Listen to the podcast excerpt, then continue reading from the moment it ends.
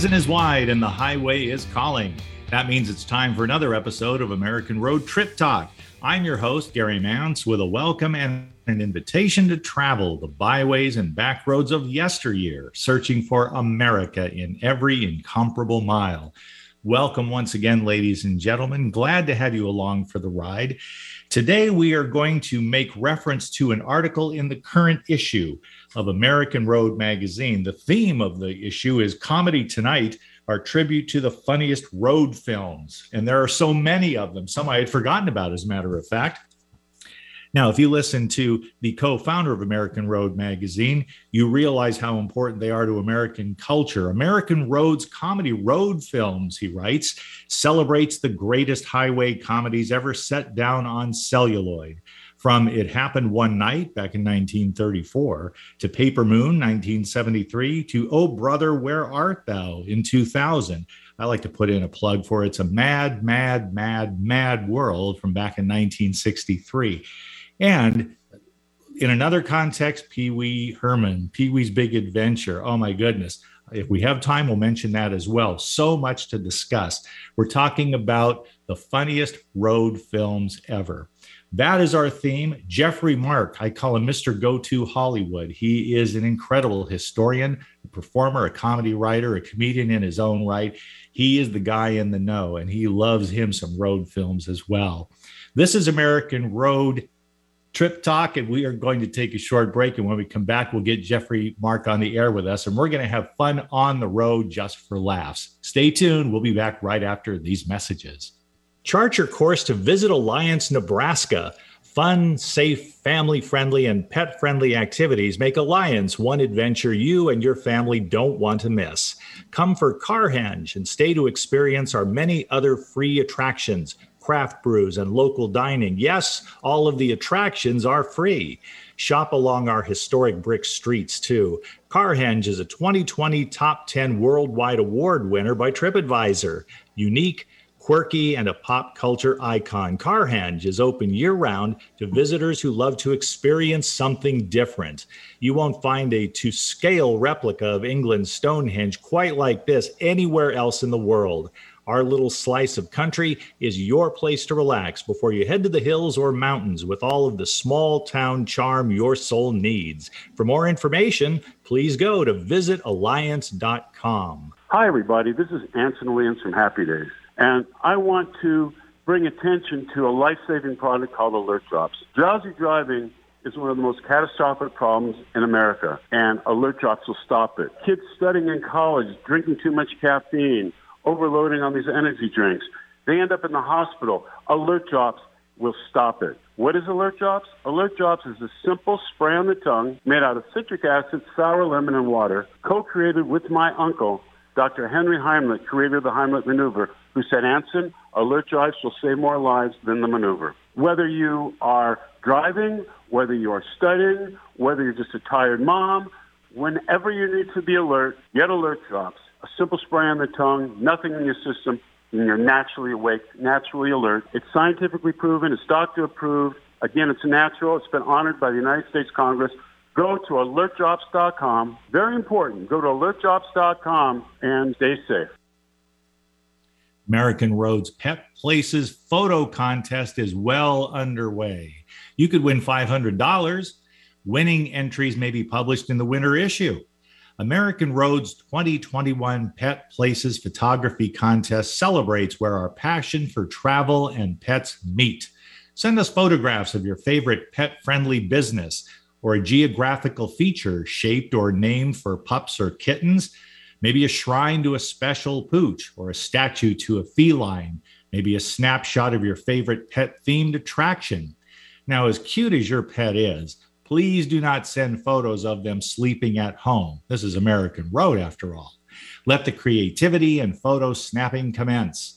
Go to AmericanRoadMagazine.com to read the rules and enter the contest.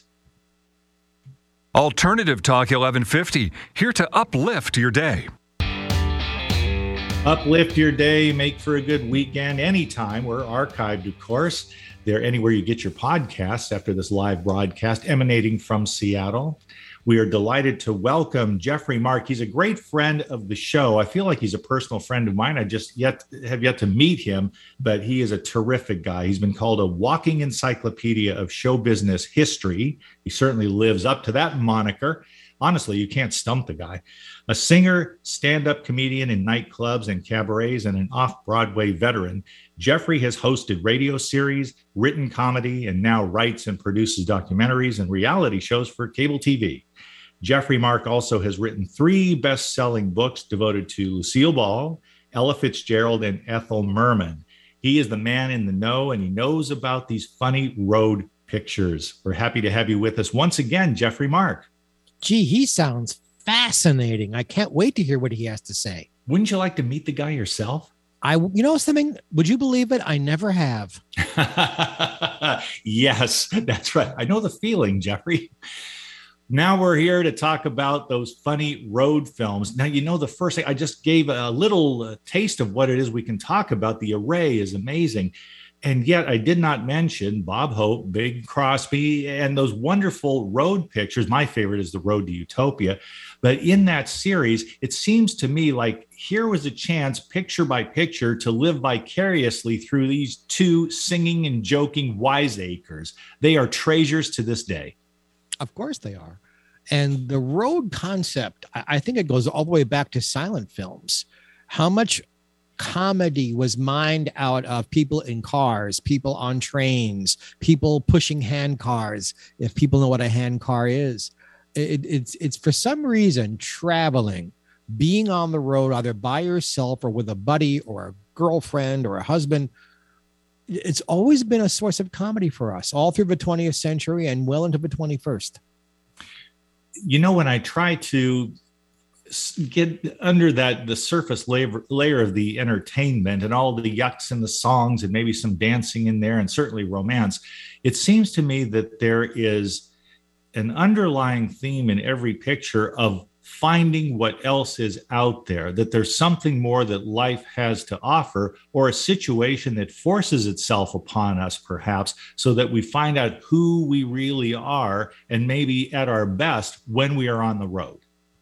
I agree. I agree wholeheartedly. I, I, I would tie that to another concept, and I think these are the two concepts that it's it's why there are so many of these things.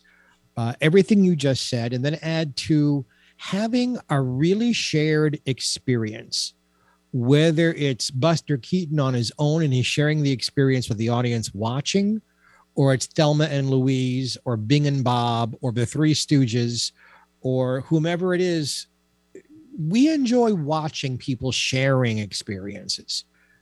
And then as the audience, we share it also.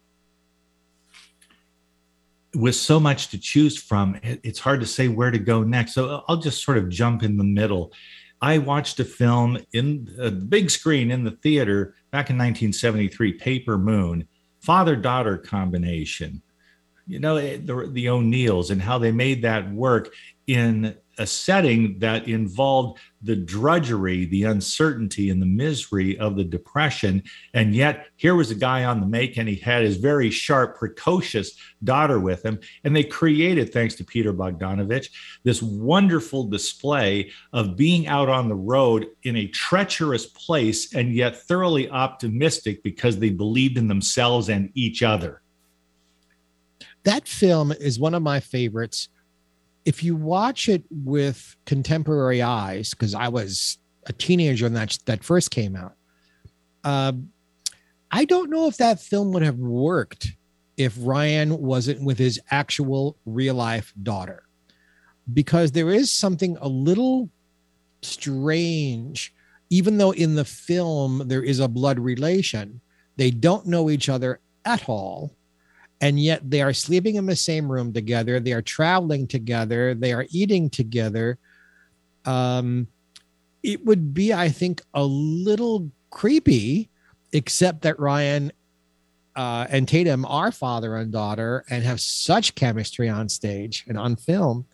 Uh, and, and again we're watching them share an experience of being total strangers growing into a family as they have all of these fun experiences. And of course, what also makes the film, besides their chemistry, is all of the very funny people they come across, whether the people are funny in themselves or just so square that they make fun of them. So there's levels of funniness here. It's a wonderful, wonderful film, and it works in black and white. Uh, for a lot of the reasons a lot of these road pictures work the relationship between the two people, the send up of all the people around them that they encounter along the way, and then we get to go along as a third party. Yes, that was exactly the feeling I had watching it, and then watching it uh, with the glory of VHS at the time. so I got to see it a second time. In speaking of black and white, and this this pairing of personalities that together form a synergy, a cinematic synergy. Bob Hope, Bing Crosby, the road pictures. What is a little bit of the history for our listeners, Geoffrey? How it was decided that we're going to put you two guys on the road, and oh, that worked. Let's do it again, and then let's do it again, etc. Well, first we have to throw that premise out entirely because that's not seriously, really, yes, absolutely. Bob Hope and Bing Crosby first encountered each other in vaudeville, meaning they were both appearing in New York City. Bob had done a couple of Broadway shows, was about to do more.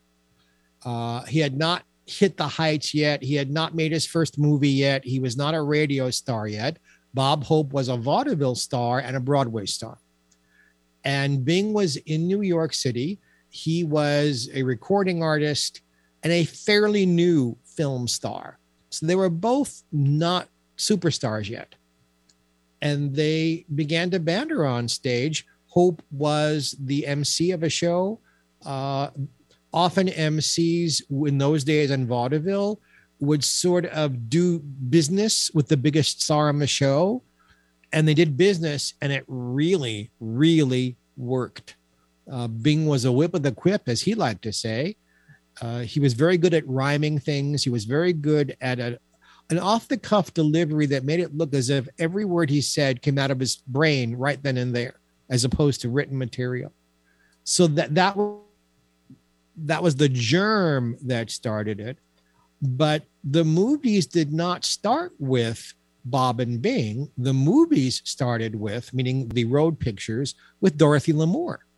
She was the big film star of the three of them and they they wanted to continue this thing with paramount having dorothy in a sarong it had become a trademark it had become a hook on which to use dorothy dorothy lamour was very very pretty she didn't mind showing off her figure to wear a sarong was very risky as they used to say very risque at that moment in time somehow she was able to do it um, in a way that wasn't lascivious or dirty. But they needed co stars for this film. And that's when someone remembered how good Bob and Bing were together. And they both happened to be under contract to Paramount. So Dorothy was the wheel. Uh, Bing and Bob are just two spokes. Uh, that didn't last long because as they began to film the the first of the series um, these two men had giant egos and i don't mean that in a bad way they they did not want to be upstaged by dorothy lamour so each of them brought their own material in to make the scripts funnier for themselves and when the director i think it was frank tashlin i could be wrong of the first one saw what they were doing it's like yeah okay this is going to be better this way. And he let it happen. And then, as it turns out, the film was edited in their favor. So when the first road picture became a large success for Paramount, now they were all equal co stars. They were riding for them equally. And then after a while, uh, Bob and Bing were the wheel and Dorothy was the spoke. As her career didn't really last. In fact, had it not been for the road pictures, her career would have been over a lot sooner. She couldn't carry off being the young, pretty girl anymore. She was aging, but Bob and Bing never aged. So uh, nobody sat down and said, hmm, let's do a series of road pictures with Bob and Bing. It was a one shot for Dorothy. And sometimes in show business, these things happen. They realize what they have and off they go. And certainly that was the case, and people still love to watch them with the the carrying on, the obvious chemistry. And I think that it bespoke. I would I would be shocked if you said otherwise, Geoffrey. That there appears to be the material. They're just watching the films. That you see the substance of a lifelong friendship between Bob and Bing. No, no, come on. Now he referred to Bing Crosby as dear old Bing with a tear in his eye, did Bob Hope. What happened? Nothing happened. The word is show, or the term is show business. So it was good for business for Bob and Bing to constantly remind their radio audiences that they were a movie team. Uh, it was good for their radio shows. It gave them comedy fodder to uh, make fun of each other, the way uh, Jack Benny and Fred Allen did, who happened to be very close friends in real life. Bob and Bing did their films and went their separate ways.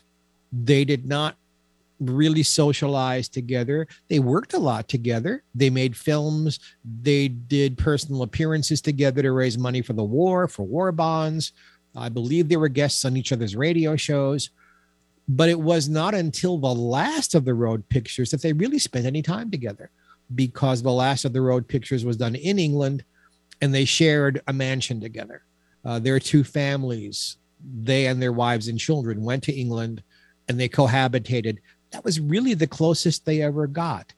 Uh, they they they looked at life very differently. They were very different fathers, very different husbands. Um, they they admired each other's talents greatly, and they appreciated and were grateful for how well their talents mingled. The, the the mingling of their two talents made each of them a bigger star, and put a lot more money in their pockets. And speaking of money, there were things they invested in together. So they were business partners sometimes, but they didn't like, hey, Bing, hey, Bob, what you doing today? Or hey, let's get the wives and go to dinner Friday night. That that really wasn't a part of their friendship. It was all business. They didn't dislike each other or anything. They just each had very different, very separate private lives. Bob was constantly traveling uh, with his radio show, traveling, doing it at every Army and Air Force and Marine base or the Navy base in the world. Bing was at home.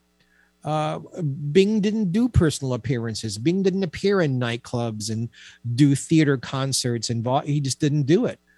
So Bob wasn't around to pal around with Bing this is an education I'm getting. So much of this I never knew before, but it sounds like a better basis for a show business partnership than turned out to be the case, for example, and perhaps most obviously with Martin and Lewis.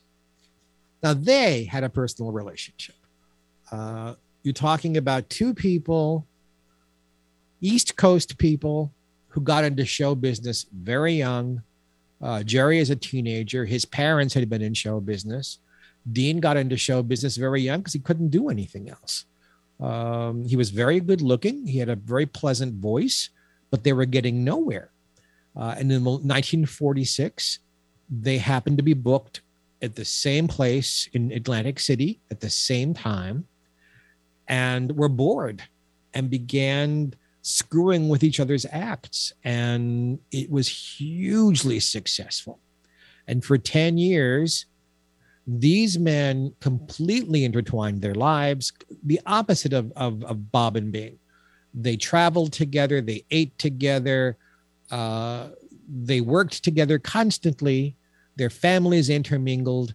And there are some people who also say they were indeed intimate together.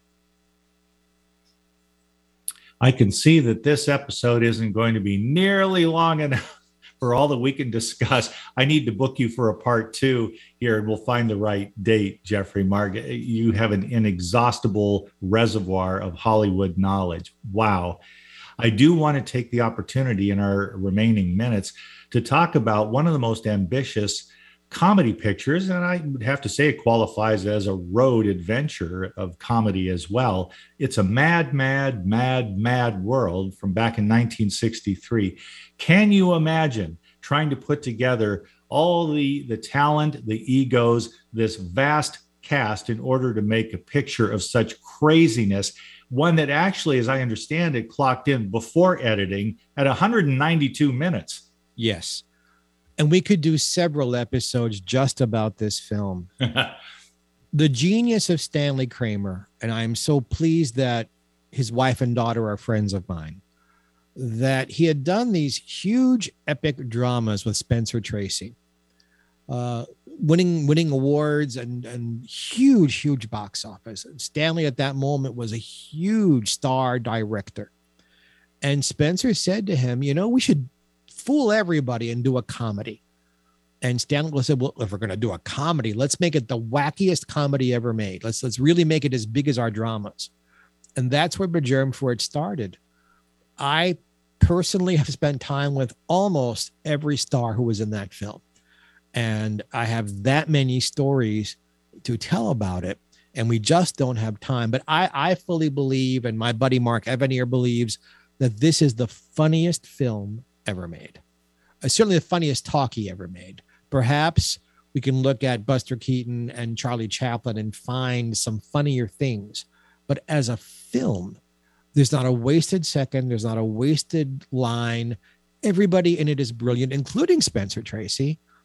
And every part is filled by an expert comedy person. People were fighting, they were killing each other to get into this film.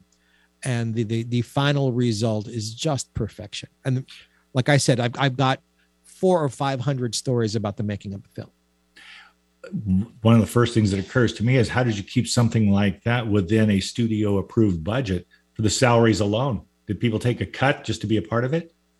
This is what they did. They agreed to an all favored nations clause. So all of the people besides Spencer Tracy, Spencer got paid differently and was a part of the film.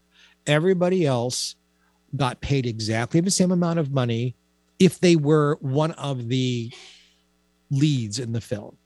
Everybody else who did cameos or small parts also all got paid the same money.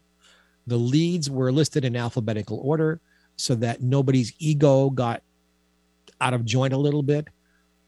Stanley Kramer at that point had just made two or three of the greatest films ever made. Everybody wanted to be in this because of Stanley, because of Spencer. Who wouldn't want to be in a Spencer Tracy film? He was right. the greatest film actor we had. So uh, no one was all that concerned about money. They were concerned about being a part of this and Cinerama and starting that. So uh, people were fighting to get in. There, there was no problem about money. There is a story about Spencer Tracy and his initial reluctance, let's say, to get very involved with the rest of the cast. And as I saw it in an interview with the great Phil Silvers, he was pretty much appointed as the ambassador to Spencer Tracy at one point because Spencer Tracy didn't want to come out of his trailer very much. He was grumpy. He didn't want to mix it mix in with the other actors as the story goes.